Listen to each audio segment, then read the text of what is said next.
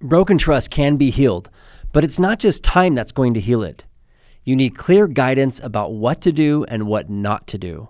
I'm Jeff Stewart, licensed marriage and family therapist, and I've developed a free video course called The First Steps to Rebuilding Trust. This course will show you what's needed to begin healing after betrayal. I offer guidance for the betrayed partner as well as the partner who broke the trust. You can access it for free right now by clicking the link in the show notes.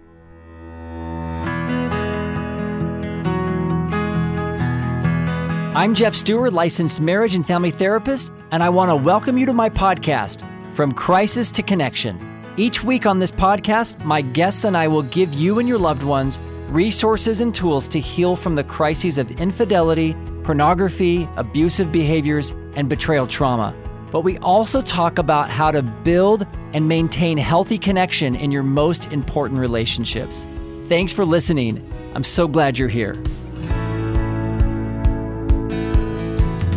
Have you guys ever seen that meme that shows two different control panels, and on the top one, it's got an on and off switch with a little tiny red light, and then below it, there's one that has dozens of little switches and dials and lights on it that looks totally overwhelming, and on the top, it says men, and on the bottom, it says women? A lot of the times, people use that as a funny way to describe the difference between men and women sexually, that with men, you just have to flip the switch and they're on. And with women, it's a lot more complicated. And you know what? It's obviously an exaggeration, but there is a lot of truth to that. But the challenge with this is that a lot of men and women feel very powerless and very hopeless about how to deal with a woman's sexual desire. It feels like you have to have this pilot's license or this tons of training to figure it out. And a lot of women end up just feeling frustrated and either give up on sex or feel like there's something wrong with them or broken, or they just beat themselves up. And a lot of the times husbands may feel powerless, like, well, if I do the dishes, if I do all these things and I get all the conditions just right, maybe she'll be into it. It can drive both people totally crazy. Well, my guest today is here to help educate and debunk a lot of these myths and beliefs about women's desire, women's sexuality. And thankfully, we have a lot of good information. And she believes that the more education men and women can have about women's bodies, women's emotions, the less this con- this control panel is going to feel overwhelming, and it's going to become a much more straightforward experience so that both people can enjoy the beauty of sexual intimacy. Now, I recognize, because this is a podcast called From Crisis to Connection, that talking about a sexual desire is going to be totally impacted by the presence or lack of presence of betrayal. If you're in a relationship where there's been sexual betrayal or there's been some major betrayal or crises, and you're still working through that, that's obviously going to have a huge impact on your sexual desire, whether you're the man or the woman, but especially for a betrayed woman, it's going to make it very challenging. So as you're listening to this today and you're still in the weeds of working through betrayal issues and you're still in the early phases of it, then please take what we're going to say and just, you know, make a note of it, but please take it in context. I always want to say that when we talk about strengthening or enriching a marriage, we want to make sure that people understand and give themselves permission and room for the space that they're in right now. A lot of what my guest is going to talk about today has a lot to do with couples that are not dealing with this kind of stuff and are working on just improving their connection, especially their sexual connection. And I love the stuff that she shares, and she's got a lot of great information. Her name is Jamie Andelin, and she's a coach, Coaching with Jamie. And uh, you'll you'll find her on Instagram at Jamie Andelin, and, and she has some great content on Instagram. That's where I found her, and we've connected and communicated a bunch about some different things. And I just really love her approach, and I think she's very positive and empowering and encouraging to helping women debunk a lot of these myths and not be so hard on themselves about these things. So today we're going to talk about why low sexual desire happens and how it's not always what you think it is. And there's so much to understand about this, and when you understand it, it is so empowering for both women, but also for men, because a lot of men feel resentful, upset, confused, rejected, like it's totally personal. And again, like I said before, if there are things you need to work on relationally to create safety and stabilize the relationship, go for it. Work on that, get that stabilized. But there are so many couples where there are no major betrayals, and yet they're still struggling with this issue. And there are just some very key things that you can do and learn and understand about this that make a world of difference. So let's jump right into my interview with Jamie Andelin. Welcome to the podcast, Jamie. Thanks so much for being here. Thank you for having me, Jeff. I'm happy to be here. So I work with a lot of couples that are working through marriage crises and betrayal things. And one of the biggest questions that comes up is what to do about the wife's low sex drive. And I'm sitting there as a therapist knowing that it's not just as simple as taking a pill or having somebody just muster up more willpower. I know there's so many factors that impact this. And but yet a lot of women are beating themselves up, feeling like they're just broken or something's wrong with them. I mean, I, I know for just at a very basic level, if you've been betrayed by somebody, that's going to be a pretty big buzzkill and make it hard to want to be sexually intimate. But then there's so many other factors as well. And so a lot of times couples will come in and want to have these conversations about almost wanting to fix her. Like, what do we do about her? And so I've got all kinds of stuff to do to help the relationship and the couple and, and create safety and all those things that we talk about. But yet at the end of the day, a lot of women still feel like there's a lot missing there and they're not sure what to do. So I would love to just jump into this conversation with you and talk specifically about, you know, what do women struggle with in this area? What do they tell themselves? What are they believing even before they come into my office with these issues? Oh, thank you so much for asking. And I love talking about this. In fact, I can talk about it all day and actually do talk about it all day. So I am prepared. Well, first of all, I do I do use the term low sexual desire because it catches the attention of couples and women that I focus on helping. I think a lot of women can relate to this term, but low is all relative. And I just like to bring attention to this because a woman and or her spouse may feel that her desire is low because they're comparing it to her spouse. And her spouse seems to have a desire for sex maybe more often than her. And so this comparing just makes her seem lower, where if she were to compare her desire to someone else, her may, desire may seem higher compared to them. So I just love to bring attention to this, first of all, just for some curiosity. But even though men and women are biologically two separate individuals, you kind of touched on this, but, you know, women tend to tell themselves that something is wrong with themselves or their bodies if they don't desire sex as often as their husband, or, you know, even wanting it at the same time as him or in the same way. And we just have to understand, first of all, that sexual desire is an individual biochemical thing that is going on inside of each of us. And we each have our own sexual language and sexual desire.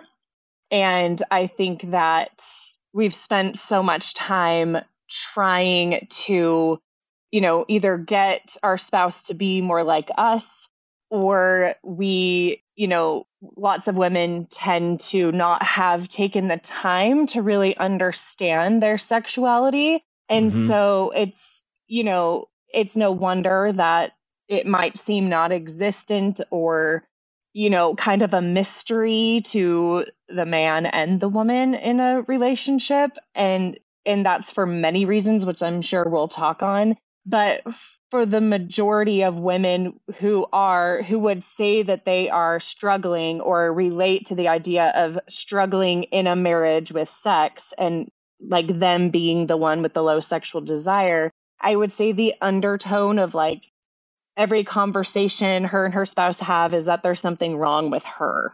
Yeah. And it's just kind of this misunderstanding of women's sexual desire in and of itself that kind of leads to this undertone or this messaging that they're dealing with. Right. And if you're comparing apples to oranges, right, like men and women, just we're generalizing obviously here, then yes, you could you could make a case that she's broken if she's trying to be a man, but he would also be broken if he's trying to be a woman, right? Yes, yes, yes. But culturally, yeah. and I, it never gets framed that way. Right, exactly. And exactly what you're saying is like culturally, I think that for the most part, women are not to any fault of their own trying to fit into some boxes that weren't necessarily meant for them to fit in, especially when it comes to their sexuality. And so they always feel a little bit broken or, you know, something is off. I mean, I've gone through my own journey too, where it's just like, okay, sure. I need to take these pills and these supplements and these you know, try all these things that my husband is like bringing into the relationship to try to like, you know, force this like sexual desire. And I just, we were just off, you know, in what needed to actually be addressed. And yeah, I just think that's important. I love that you touched on that. Apples to oranges, like so true. Right. Right. And I've even seen it in some marriages where, you know, there's not the stereotypical, you know, he has the lower desire, she has a higher desire. And so I, right. I think if you're the only person you're comparing yourself to is your partner, then mm-hmm. generally, I mean, that's, that's a, that's going to be pretty discouraging, and you're not going around surveying everybody else about their sex life and their mm-hmm. desires and things. So it can be very isolating, and you can feel very self-conscious about how you're showing up instead of, like you said, tuning in and understanding how you work. Yeah. Just like, I think just like having this conversation is helpful too, because your listeners are going to all of a sudden like tune into the fact that it's not necessarily like understanding men's sexuality in general or women's sexuality in general, but it's more of a learning of your own self yes. and your own sexual language and your spouse's. And that becomes a really beautiful experience usually, just to like kind of get everything else out of your head that you've ever known or been taught, and just become this like, you know, I'm going to become interested in me and you, and kick all the rules and everything out, and just learn how we work together and how we work individually. And and that's really, really beautiful, actually. Yeah. So liberating too, because man, if you're trying to follow a script that you've seen in movies or even in pornography mm-hmm. or other things like that, mm-hmm. you're going to feel like a failure, because that stuff is pretty produced and it, it always works great. Mm-hmm. it's, yeah. So many people have had so much success with it. You can tell because no one, no one's suffering, you know, with oh, their man. sexual relationship ever. Yeah. If all that stuff works, we wouldn't be talking about this right now. Amen. I know. Exactly. So, yeah. So tell me, tell me more about these beliefs and kind of what, I don't know, where's this stuff coming from? Tell me sort of the, the big picture of how we ended up here. Well, I have kind of like a silly example, and it kind of might seem ridiculous, but it's ridiculous for a reason, because I think if I share this, like people will start to see that like our sexual desire really is an individual biochemical thing going on and nothing I love to really it. take personally, right? Because I think a lot of times we take our spouse's sexual desire personally, and it, it really isn't. It's a, it's an individual thing. So, you know, we tend to be hungry at different times than our spouse. We tend to need to go to the bathroom at different times than our spouse. We tend to want to brush our teeth at different times than our spouse does. And no one ever takes this personally. Like if my husband was like brushing his teeth and I didn't want to brush my teeth, I wouldn't be like so upset that he was brushing his teeth without me, or that he needed to brush his teeth when I didn't. And he, you know, and he's not trying to, you know, make me and him do all of these things at the same time in the same way. And we never take it personally. But with sex, and I think it's because we want to do this with our spouse and we crave that like intimate connection that sex can provide, we tend to take this biochemical desire thing personally. And so if my spouse doesn't want to be intimate at the same time as I do, it's more like people start going down the road of, oh no, am I not attractive to them? Are they not attracted to me? What's wrong with us? And there really is nothing wrong. It's just two individuals with different biochemical, biological things going on. And usually one or the other or both do not understand truly what's happening on a biological level. So when we start to learn about, and I'm just going to focus on the women who's suffering with a lower sexual desire, but when we really start to focus on some of the beliefs and the narrative around women's sexuality, we can start to see that it's no wonder she's struggling and that, you know, the couple is struggling. But some of the right. origins, you know, of these beliefs, I think a misunderstanding about women's bodies in general, thinking a woman's body should work like a man, a lack of education due to not talking about sex in women's bodies much, shame around the subject of sex, and even like menstruation, you know, women's bodies, and maybe some up- religious upbringings where sex just wasn't talked about, or it wasn't talked about in a positive way. And so there's a lot of like confusion, misunderstanding, just simply from those things. Right. But yeah, like there's not a lot of studies that have been done on a woman's body and how it's so much different than a man and is on a different cycle than a man's, and like, you know, her ebbs and flows of her hormones, like women have just typically been seen as kind of broken in a way. And so, you know, her like very hormonal, needing to fix that, you know, taking a pill to fix things. And, and it's, I'm just, I don't want any woman to feel like there's something wrong with her at all. So it's just like, there haven't been a lot of studies. There's not a lot of stuff out there for women to kind of grasp onto or really be educated. And so of course, you know, her partner isn't going to be educated either because there's just not a lot of stuff out there. You kind of have to search for it.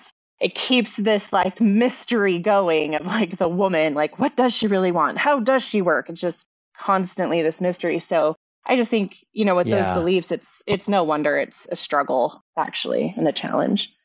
Yeah, and I don't think that a lot of, I mean, just from my my own experience and my close relationships, people I've talked to, my counseling practice, like this stuff isn't getting passed down in healthy ways generally from, you know, mother to daughter, grandmother. I mean, it's just not right. getting, a lot of the times it's just like their own experience or cultural beliefs or expectations or mm-hmm. just really bad advice. And, and it yeah. doesn't, like you said, it it doesn't allow people to one, have good information and two, tune into their own experience and feel like they can do it in a way that actually works for their physical self, their emotional self. Mm-hmm. I know a lot of women who, who believe that if they even knew a lot about their bodies and about sex, that that's seen as inappropriate in yeah. some way. Like, and so they don't want to come across as inappropriate, you know, like good girls and good women, you know, women don't, don't typically know a lot about sex. And I'm not saying this is true. I'm just saying this is the messaging that yeah. a lot of women live with. And so it keeps them from wanting to understand. And it's so confusing too, because the cultural messages are be sexy, but don't be sexual. So it's like, how do I do that? You know, how do we, how do we handle that? And so there is a lot of shame, you know, in being interested. And, and like you said, just things being passed down that don't really work, but just are the way they, it is the way it is. And so they just have to keep doing it because that's the way it is and the way it's always been done and always been talking, talked about because that's what good girls do. Mm, yeah. Yeah. So true. I see that all the time. Mm-hmm. Yeah. What else do you have on that? What other impacts or what other, you know, origins or things like that can you share with us? Well, I love that you talk about women, you know, not passing down things from their mothers or whatever information. And that just brings up another subject of women tend to not have any authority over their own bodies and are, are looking on the outside of them for help and direction. Which makes sense. Like we, that's kind of what we tend to do as a human race is just like, I need information outside of me to understand this. And this can happen anywhere from like looking to doctors, looking to parents, looking to church leaders to understand themselves and their bodies and just waiting, almost waiting for permission from the outside to do something or to understand something. And this just like they're kind of carrying around this idea that I don't really have permission or authority over my body. I'm just waiting for the information to come in from someone else. And I remember even as a young girl, I think I was like thirteen or fourteen.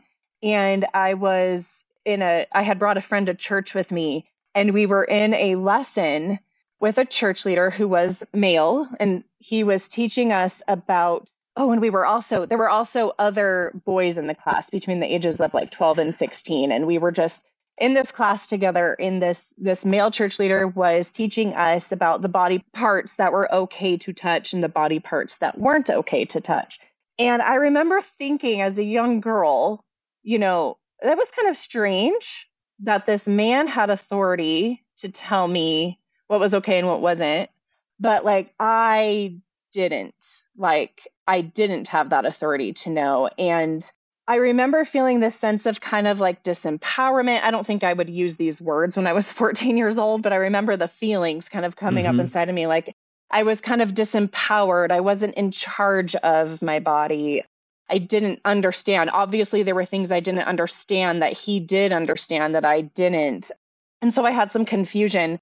And I also had some shame because I remember feeling curious about my body, but in this moment thinking, uh-oh, I was wrong. I shouldn't be curious. I shouldn't want to know these things. Obviously, this person on the outside of me has more information than I do. And so I need to like shut down that curiosity. And like, I don't want to be bad. And so I'm going to, you know, shut that part of me down.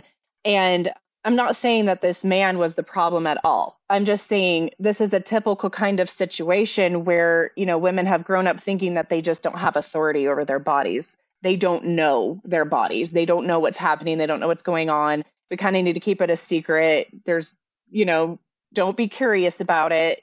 And then all of a sudden there's this idea, especially in some religious cultures, that you kind of keep everything hidden and a secret until you're married. And then all of a sudden you're supposed to understand it all and then have all this like authority and then, you know, give yourself, you know, to your spouse for pleasure. And it feels very disempowering. It's not sexy at all. And then it's no wonder that all of a sudden sexuality is such a challenge for them. And it can, this can go on for years without being addressed. And so many people are living with experiences like this, whether it may not be exactly what I shared, but it's still, you know, a lot of women can relate to experiences like this. And feeling like they're not in charge of themselves. They don't know what's going on. They're broken in some way. And now they're supposed to give of themselves and they have no idea how to do it. And they don't feel sexy at all. And, you know, it's just very confusing and very challenging. Well, yeah, I, I think you're hitting on some really important stuff here. And I, I think especially on this last point that, you know, because it does, because sexuality can be more straightforward for guys, mm-hmm. you know, biologically speaking, than mm-hmm. a lot of the times everybody just sort of like almost unintentionally agrees that maybe like he might knows more about it. And it's just like, yeah. And, and in my experience, I think in general, and I'm generalizing big time here, that in my experience, most men are actually like not as tuned in to even their own bodies or any, not as much stuff as, as their wife is. Like she's tuning into mm. his stuff, her stuff, everybody's stuff. And there tends to be much more sensitivity, but that's not being talked about or tapped into or dealt with. It's just sort of like, well, I'm, like you said, I'm going to shut this off. I don't know what I'm doing. Mine's complicated. I, I don't understand it. I was told that I'm dangerous or that I shouldn't be touched here. Uh-huh. Yeah, you just sort of, everything just gets kind of closed off. And I think that that is, like you said, that can be a real setup in, in marriages where people have not had any sort of prior, but even if people have had sexual experiences prior to marriage, a lot of the times mm-hmm. it follows that same pattern anyway, where, you yeah. know, she's not her own authority over her body. She's not, you know, she's sort of believing that she just exists for him. And, and that just really cuts her off from understanding in a way that actually will benefit herself, but also the relationship. And it's, to me, it's a huge loss. Yeah. I love that you bring that up because like when you touch on like each person kind of has their own individual struggles that they've kind of, you know, gathered over the years around their own sexuality, like, and you bring those together in a relationship, like, I'm never surprised. I'm like, oh, it makes so much sense that we're all struggling. And, and I, yeah. I say that not to like bring like more problems to the table, but just to bring a lot more compassion and understanding, like to kind of soften this struggle that we have to say, oh, you yes. know what? It makes sense. It makes sense mm-hmm. why we struggle. And And it's okay that you are, because given the situation, it's kind of like a math problem. This plus this equals, yeah, the struggle. And that's okay. Like, oh, it's so good to just be aware of it. Because I think if we can relax mm-hmm. into that and kind of get rid of this like tightening we tend to have around this, like, uh-oh, something's wrong. I'm wrong or they're wrong. Like even this narrative, like men are just obsessed with sex and oh, that's all they want. You know, that's even like what men can grow up with and women can grow up with. And it's just like, why are we, yeah, none of that is helping anyone. So yeah, we no all kind of get, everyone struggles.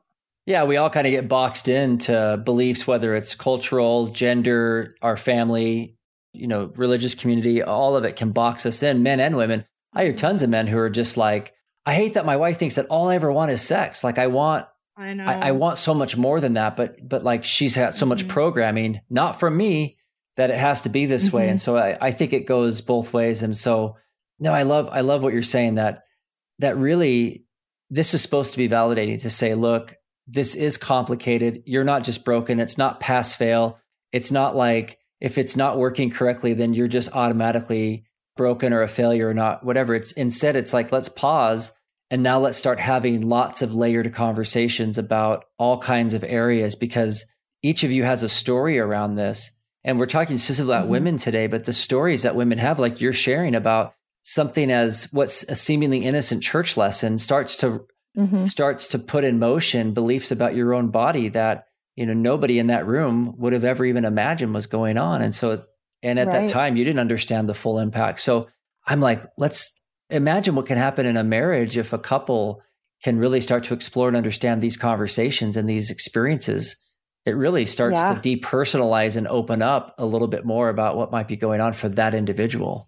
I love it. Thank you. And I'm so glad that you're opening up this conversation, because I think it is very helpful, just everywhere we can, just kind of, you know, ha- open up these conversations a little bit.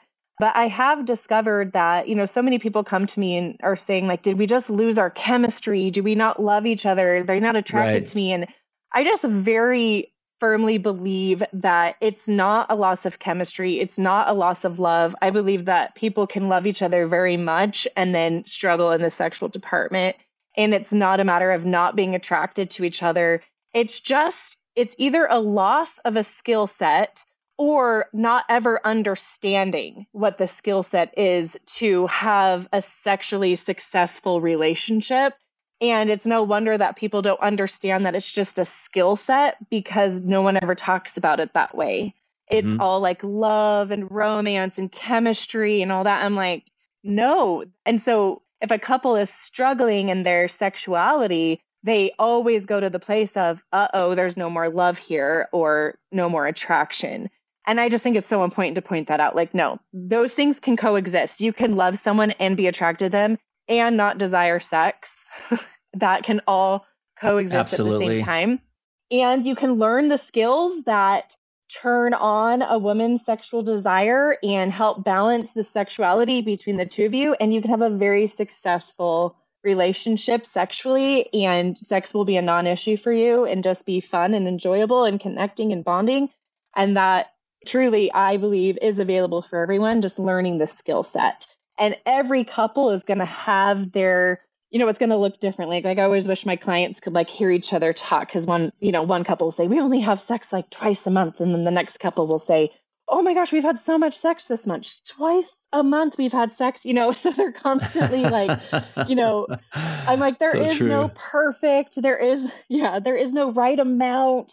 It's just like learning your own, like what works between the two of you. And it just takes a set of skills. And once the woman is living her set of skills and the man is living his set of skills, the marriage can actually be very successful sexually. You just have to learn, you know, your individual set of skills, and everything will work perfectly.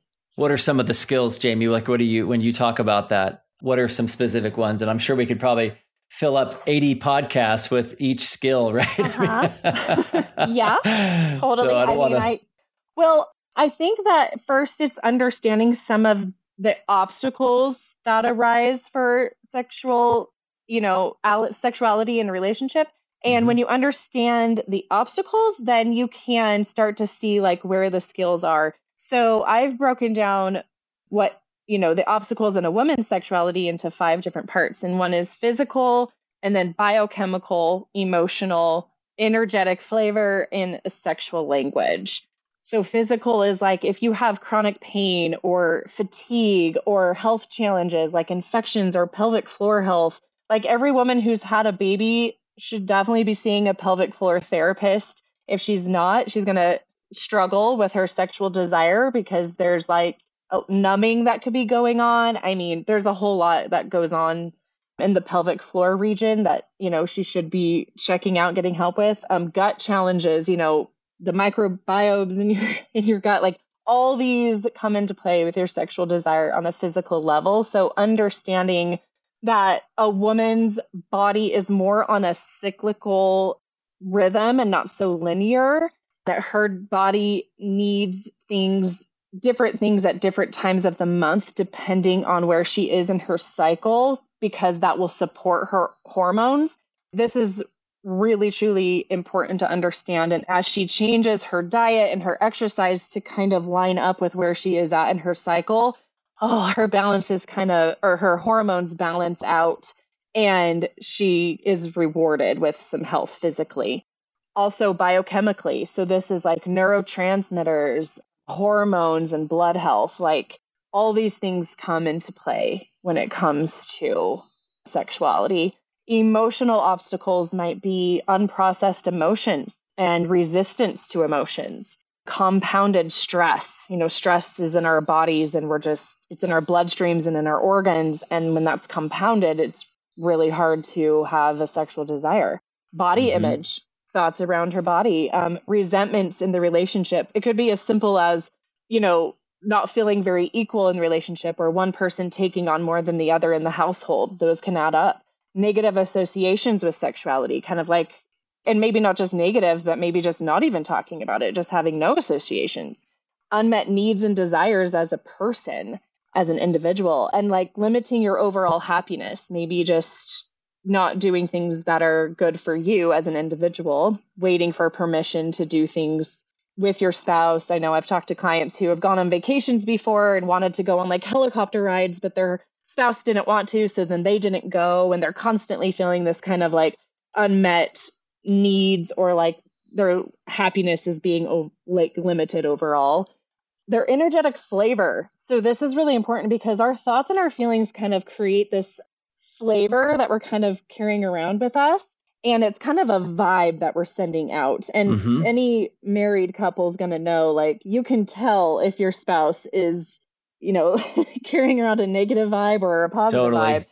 Yep. Yeah. No words have to be said for this vibe to be felt. And so certain vibes that we carry around with us increase or decrease our sexual desire in ourselves and also our partner. So, like, if I'm going around thinking, like, all my husband wants is sex, he's so sex focused, he's so obsessed with it, he doesn't want anything else, that vibe is felt by the, by the husband. And it's a negative kind of energy because it, it's not true, for one. Sex means so much more to him than, you know, just getting some from his wife. It, it's a bonding, it's an intimate experience, it's connection.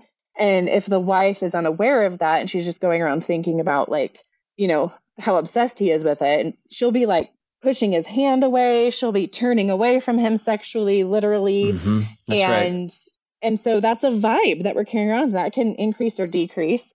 And then we each have our own sexual language, which is like, it's our own personal, unique kind of individual language. And um, most of the women I work with have what's called a responsive sexual desire, which means they have very sensitive breaks to their sexuality. And it, it, it doesn't have to all be sexual either, but it could be like traffic jam on the way to work, group texts coming in. All these things are like shutting down their sexual response and their sexual desire. And they have very sensitive breaks. And so, so many people don't understand, you know, what their breaks and accelerators are to their sexuality. And they don't understand what their spouse's breaks and accelerators are. So sometimes things can seem so out of left field, you know, like I could be standing in the kitchen doing dishes and my husband could come in and grab my buns, and I'm going to be like, what was that? Like, where was that coming from? And vice versa, you know? And so we're just not speaking each other's languages per se. We don't really understand it. We don't understand our own. So we don't know how to like tell our spouse what turns me on, what turns me off. And we're just so confused for a lot of it.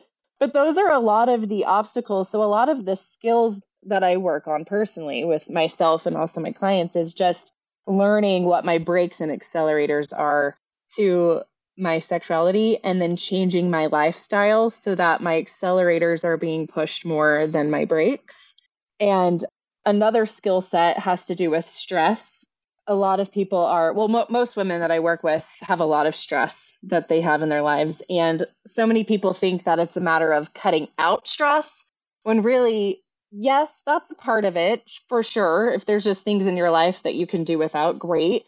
But for the most part, it's learning how to manage stress in a really healthy way, mm-hmm. and not just like live in a cave somewhere by yourself, you know, that will ultimately cut out a lot of your stress. But it's learning how to just manage it in a healthy way and kind of like kind of de-stress often throughout the day and come to like a grounded, peaceful place throughout the day often, instead of waiting until like the end of the day to decompress. Mm-hmm. A lot of women are waiting until the end of the day, and then they need like eight to twelve hours to themselves, and they stay up late, right. you know, trying to get this time. And, and it's true, they do need that time to decompress because they've let stress kind of compound all day long. So I help my clients come up with like five to seven things they can do throughout the day to kind of just like ground themselves to digest that stress. You know, and this is just another skill set. It's just another lifestyle change that is really important for women. So working with their cycle, I know when I talk about this, women are like, wait, what is that? And I call it cycle syncing. And you live a different lifestyle depending on what part of the week you're in, managing your stress in a healthy way, understanding what your obstacles are and, you know, your brakes and accelerators, and learning, changing your lifestyles to work with those. So that's kind of a a simple, broad way of talking about skills, but yeah, I love that. It's a good start. Well, and if you're listening to this and, and you're thinking, holy cow, that's a lot to process or take in or figure out. I think so much of what I, what I love about this and what I'm hearing is that, yes, it is a lot and there's a lot of pieces, and it doesn't have to be discouraging. In fact, it can open up a journey of understanding yourself and your spouse and your, I mean, this to me, like, sex not working or having low desire or struggling with it, to me, is just an invitation into deeper intimacy with yourself and your partner, instead of just going like, well, I'm just broken, so we'll just we'll just go through the motions, or I guess it's the best it can be or whatever, and I'll just endure it. It's my duty or whatever. Like, it's like, no, no, no. Like, use this as an opportunity to explore it. But sometimes I think there's so much urgency around like, well, we have to be having sex, or we have to be doing it this much, or you know, and it's just like, no, slow down. Like, nobody's going to spontaneously combust if you're not having sex every day. And let's just, let's enter into a really intimate, honest, mature conversation. Exactly. I love that. Ah, yes. Like you said, I like saying like slow, it's like a slowing down to speed up.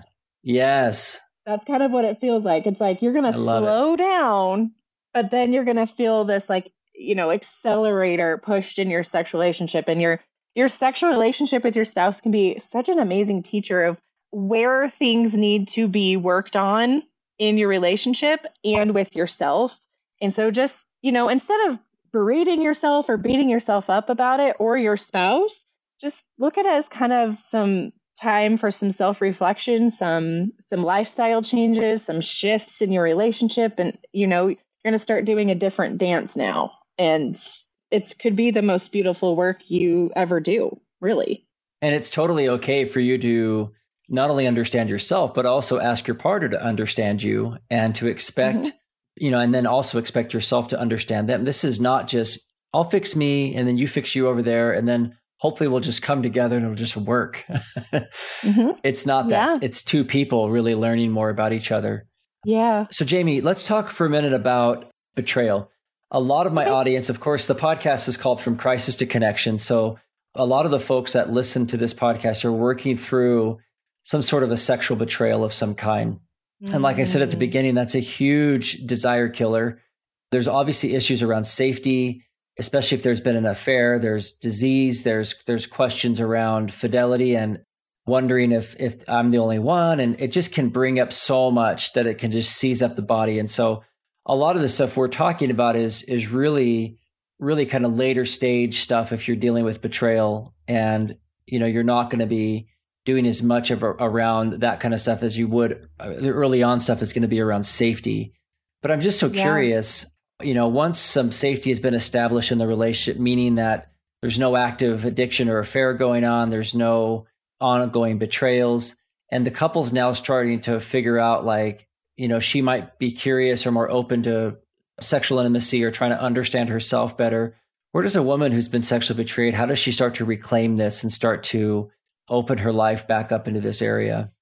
I love this question. And I, I think where a woman can begin to reclaim safety and this area, and with her own relationship with herself on a sexual level and also her spouse, is it all starts with self-compassion.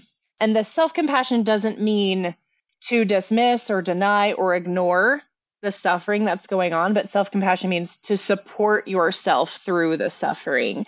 And I really do believe that mm, yeah. we can get stuck in our challenges and our struggles if we don't have this like self-compassion aspect. The self-compassion actually helps us move through the challenge.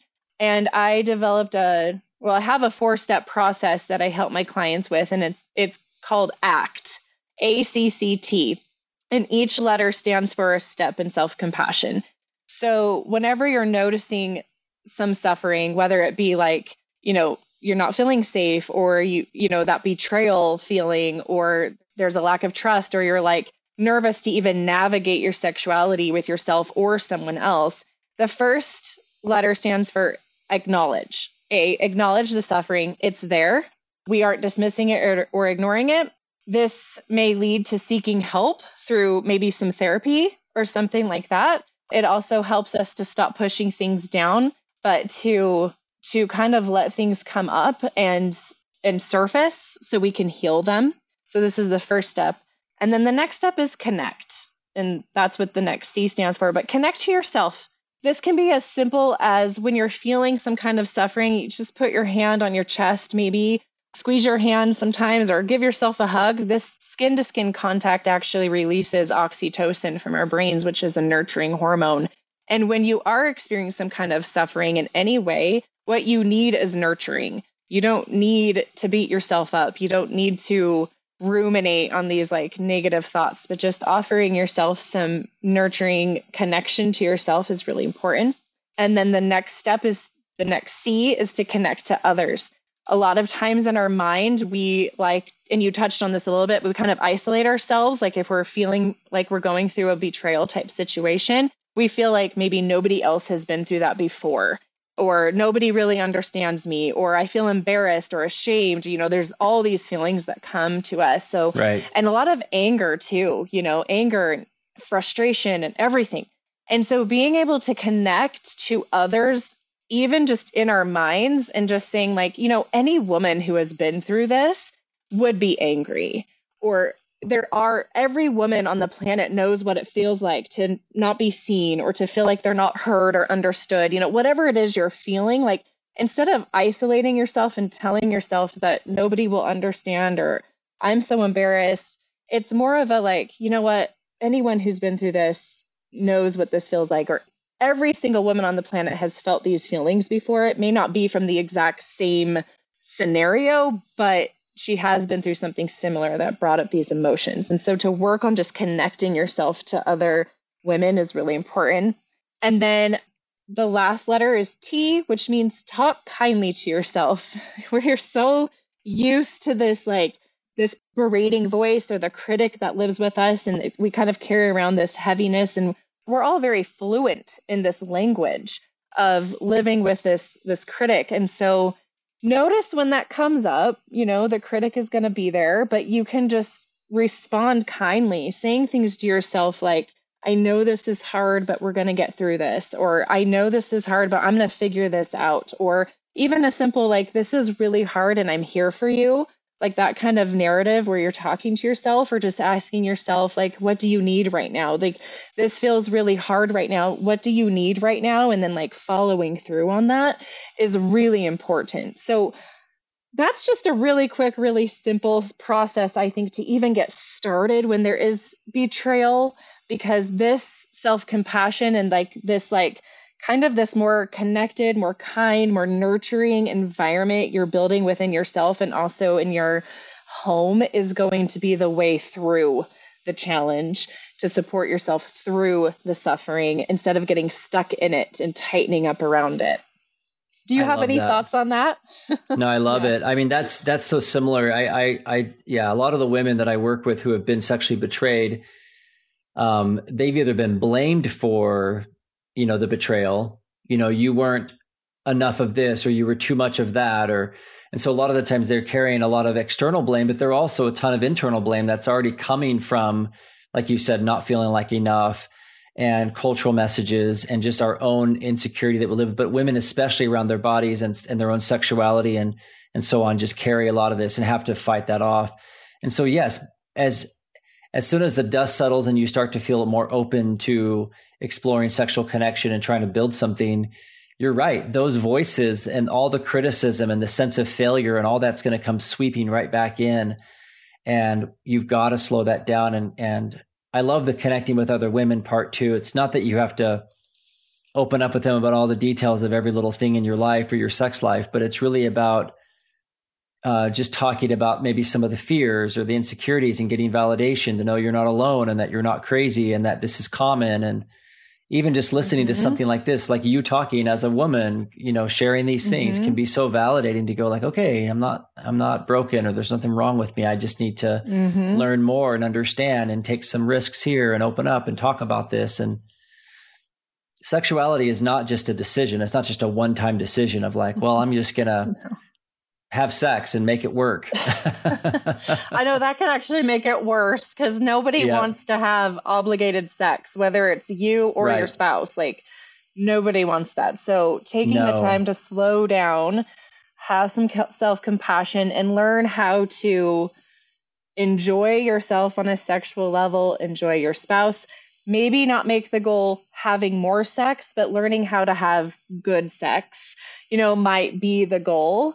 Um, right. I always encourage people, you know, a lot of people, I won't, I won't generalize right now, but a lot of people will think like, oh, we're struggling in our sexual relationship. So obviously the answer is to have more.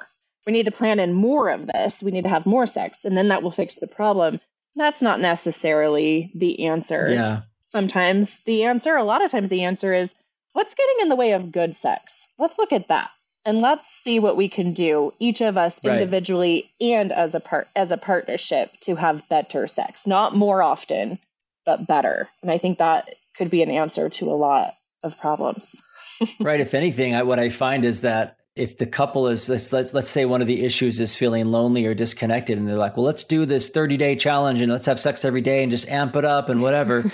In my experience, those things can actually create more of a divide. It can make you feel more lonely yeah. because you're just doing more of something that's not working instead of trusting that together you can understand yourselves and each other.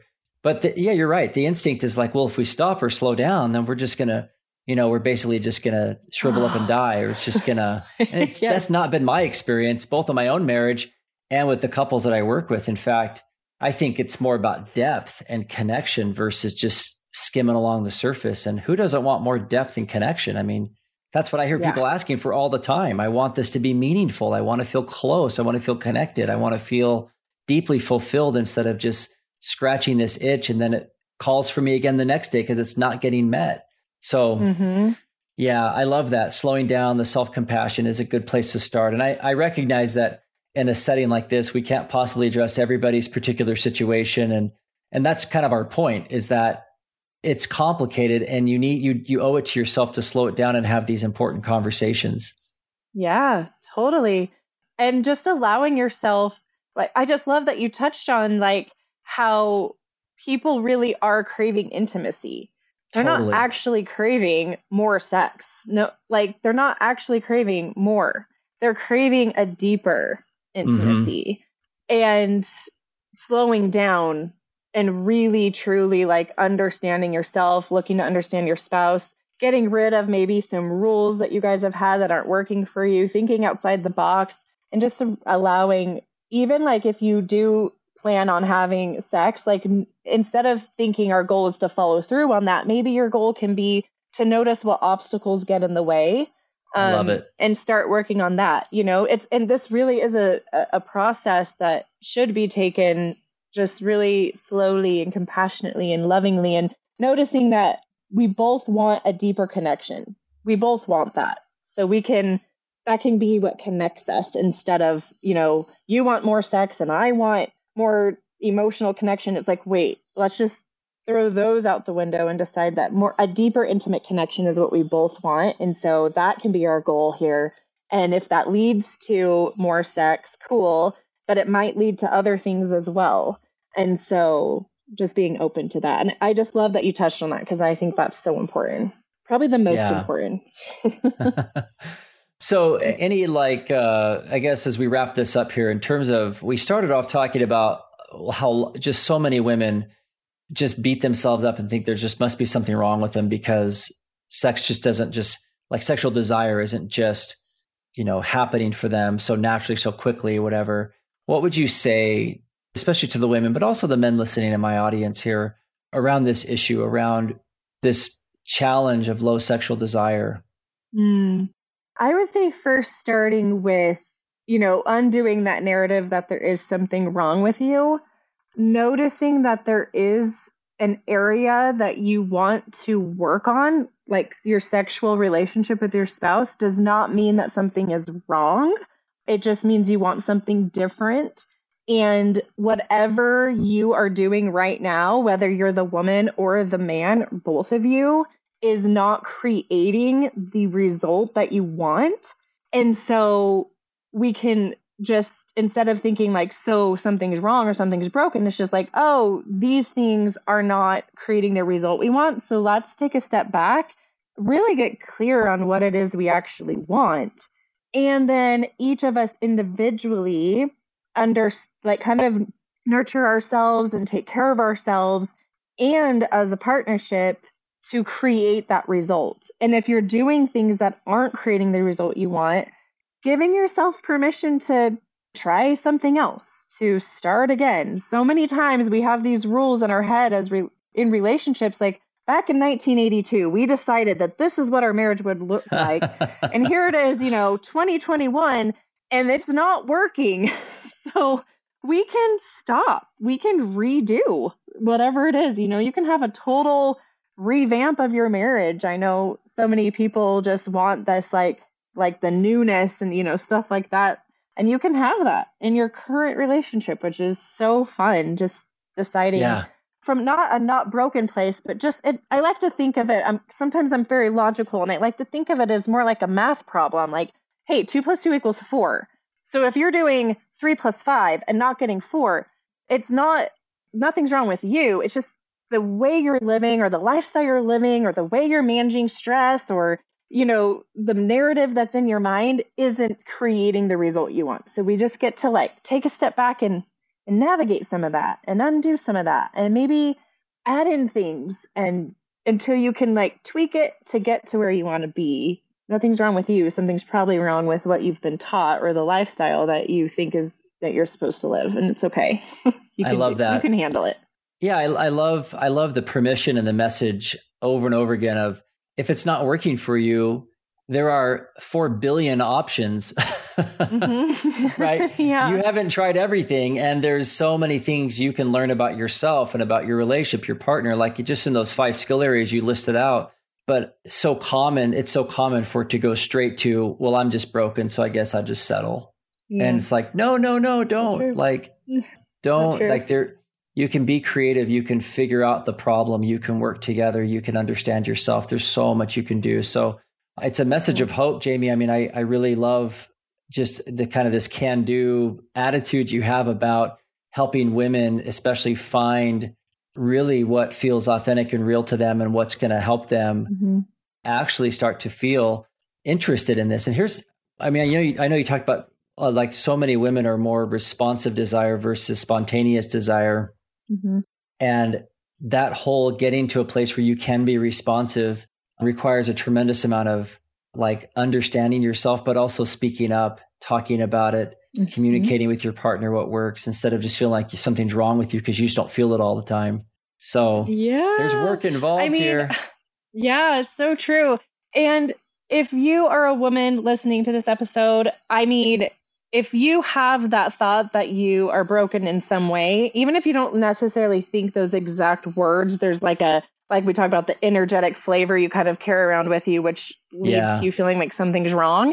I just want to say you're just living your life under a huge misunderstanding, just a giant misunderstanding about yourself, about the way your sexual desire works, about the way, you know, rules you have in your relationship. And you're not broken. It's just a big misunderstanding. And from there, you can start rebuilding this relationship with yourself, you know, working on this relationship with your spouse. I know most women want to want more sex. You know, I, I hear women say like, well, if anyone was going to change, I, I think it would be me. Cause I mean, it sounds nice to want and desire sex more often. I'm like, yeah, it's totally possible, you know, but you're not going to get there from the broken place, but you will get there from the, oh, I've just had a lot of misunderstandings. That's, yeah, that's a probably great way to put it. The better place. Yeah. That's a great way to put Powerful. It. Right. Yeah. It's like my dad said one time, he goes, I don't believe in failure. I just believe in experience. We just, you know, you're mm-hmm. just having experiences and you're learning more and you keep understanding and then it just keeps getting better. And I just love okay. that this kind of like pass fail mentality is not going to get you where you want to go for sure. Yeah. That's awesome. Thank you for sharing um, that. I love the, what your dad said. Yeah, I love that too. It's been super helpful. So, Jamie, where can people find you? What What do you have going on? I'd love to hear just what you what you have in terms of resources for my listeners. Oh, sure. Yeah, right now the best place to find me is on Instagram at Jamie Andelin.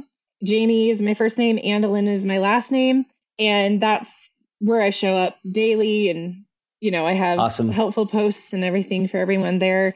I'm creating a course right now. So I've put a hold on my one-on-one coaching because I'm just creating an online course for women. And I think I'm going to add some stuff in there for men too. So the couples can kind of work on that together if they want to, but it can also be worked on individually. But I just wanted this work to be more accessible to more people. And so look for that. Like if you follow me, you'll see more of those announcements awesome. Of that course coming. So yeah.